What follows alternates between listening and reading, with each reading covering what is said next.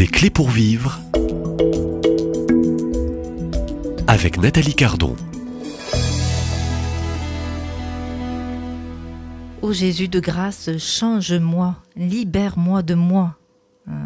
Pourquoi est-ce si difficile de changer? Eh Bien, c'est le titre d'un livre qui paraîtra aux éditions des Béatitudes dans quelques mois.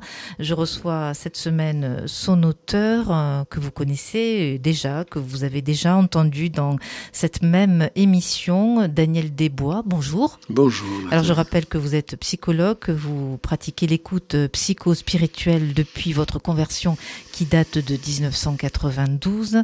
Euh, vous travaillez sur l'articulation entre croissance psychique et expérience spirituelle. Euh, j'ai donné donc l'intitulé de ce livre qui paraîtra dans quelques mois. Racontez-nous un petit peu la genèse et, le cœur de cet ouvrage. Hmm. Alors, ce qui a fait l'objet vraiment du livre, parce que je m'y attendais pas trop, mais comme ça se répétait quand les personnes venaient me voir et euh, elles étaient inquiètes parce qu'elles étaient en cours de, changement, d'évolution, de quête de Dieu. Des personnes font des retraites spirituelles qui les nourrissaient, qui les nourrissent. Les grâces sont données, elles sont libérées, délivrées, sanctifiées. Elles repartent avec une joie euh, merveilleuse. Et puis elles me disent, en fait, trois mois, six mois après, boum, la petite phrase qui revenait et qui revient assez régulièrement, c'est je redeviens comme avant. Alors ça, je me disais, mais c'est pas possible, qu'est-ce qui se passe? Alors j'avais mes petites, euh, j'avais mes petites réponses. Hein. Je me disais, bon, elle a reçu la grâce et elle a certainement pas transformé au cours de son quotidien. Elle n'a pas, elle pas fait entre guillemets faire. Hein. Elle n'a pas vécu cette transformation. La grâce est donnée. Après la grâce, elle, elle demande à être vécue, incarnée. Je pensais que c'était ça en fait, que la transformation ne se faisait pas. Mais je me rends compte que c'est beaucoup plus compliqué que ça. Et que peut-être qu'il fallait approfondir euh, les raisons de cette difficulté à la conversion, parce qu'en fait le, livre c'est ça, hein, c'est amener la personne à, être, à se laisser convertir. Et c'est très difficile, parce qu'elle a d'abord le désir de changer, parce qu'en fait la conversion c'est spirituel, le changement c'est psychologique. Alors, euh, dans, votre ouvrage, il y a deux grandes parties. Euh, vous m'avez donc dit une première partie euh, qui concerne toute cette partie qui est votre spécialité de la psychologie hein, de, l'homme, et une deuxième partie qui donne un accès dans la vie spirituelle. Oui, tout à fait.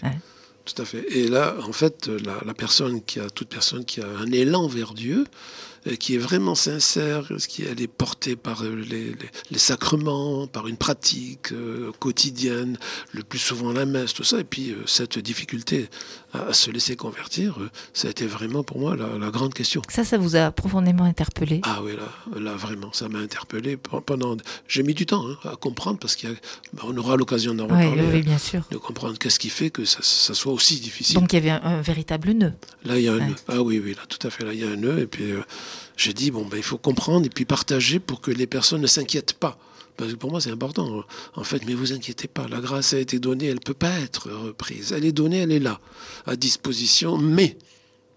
Il y a un mais. Il y a un mais. Eh oui. mais, c'est la psychologie.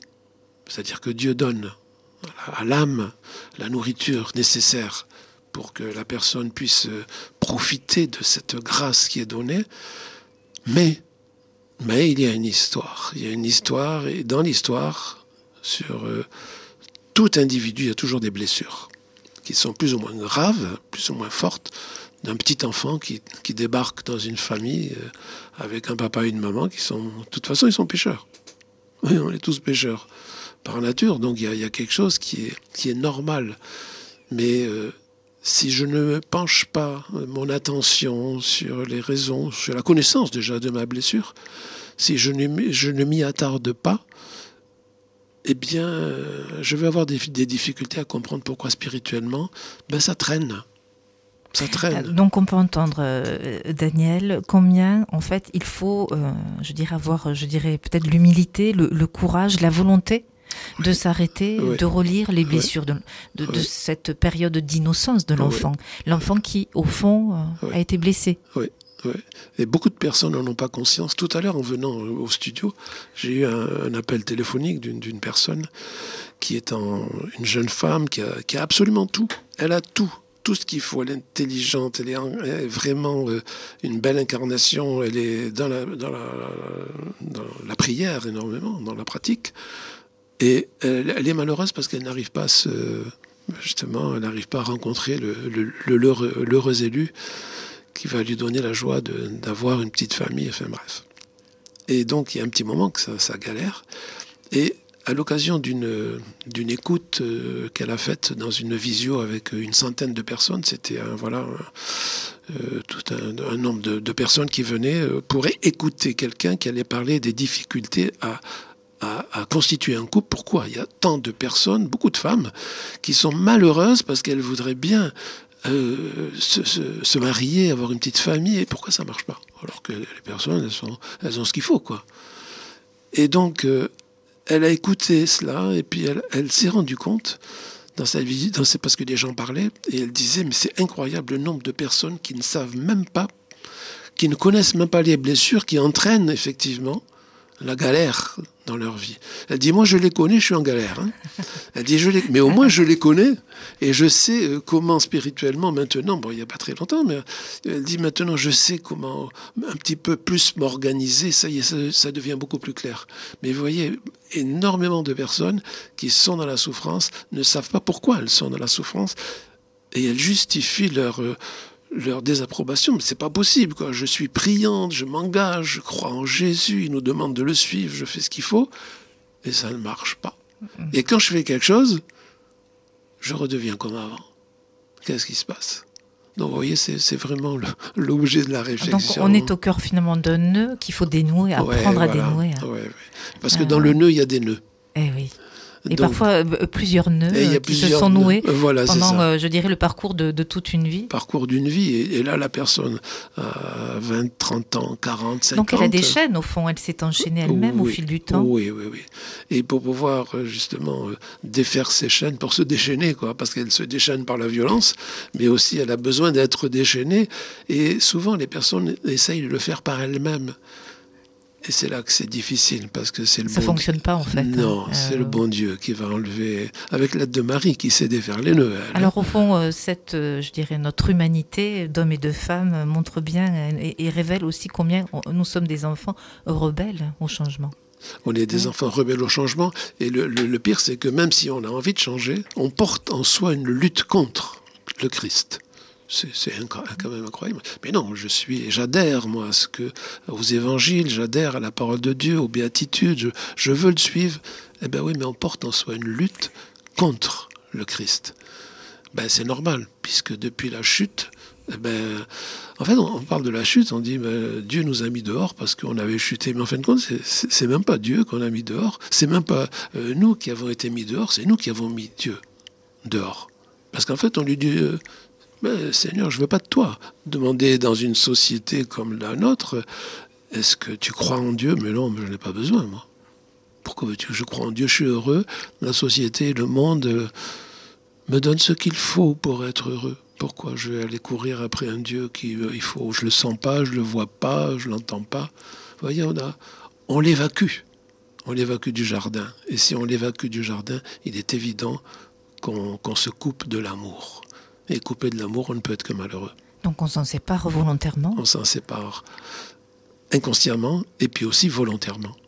Inconsciemment, on est déjà en rupture avec Dieu depuis la chute des origines, mais après, euh, on fait le choix de se séparer euh, en fin de compte, encore plus. Je ne vais pas dire définitivement. Heureusement qu'il y a des, des conversions qui, qui, tombent par grâce, comme pas notre petite famille, mon couple et puis moi-même, hein, euh, où là, le bon Dieu vient chercher vraiment les brebis perdues et les têtes dures pour leur dire, bon, écoute, maintenant ça suffit. Hein.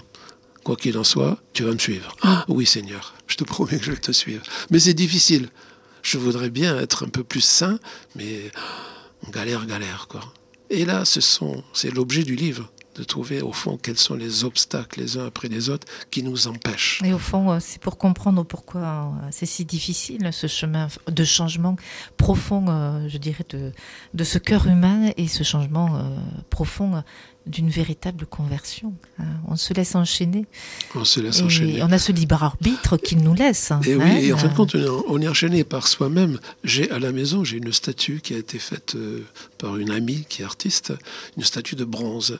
C'est un homme qui, a, qui est enlisé dans la terre jusqu'au à peu près à moitié cuisse.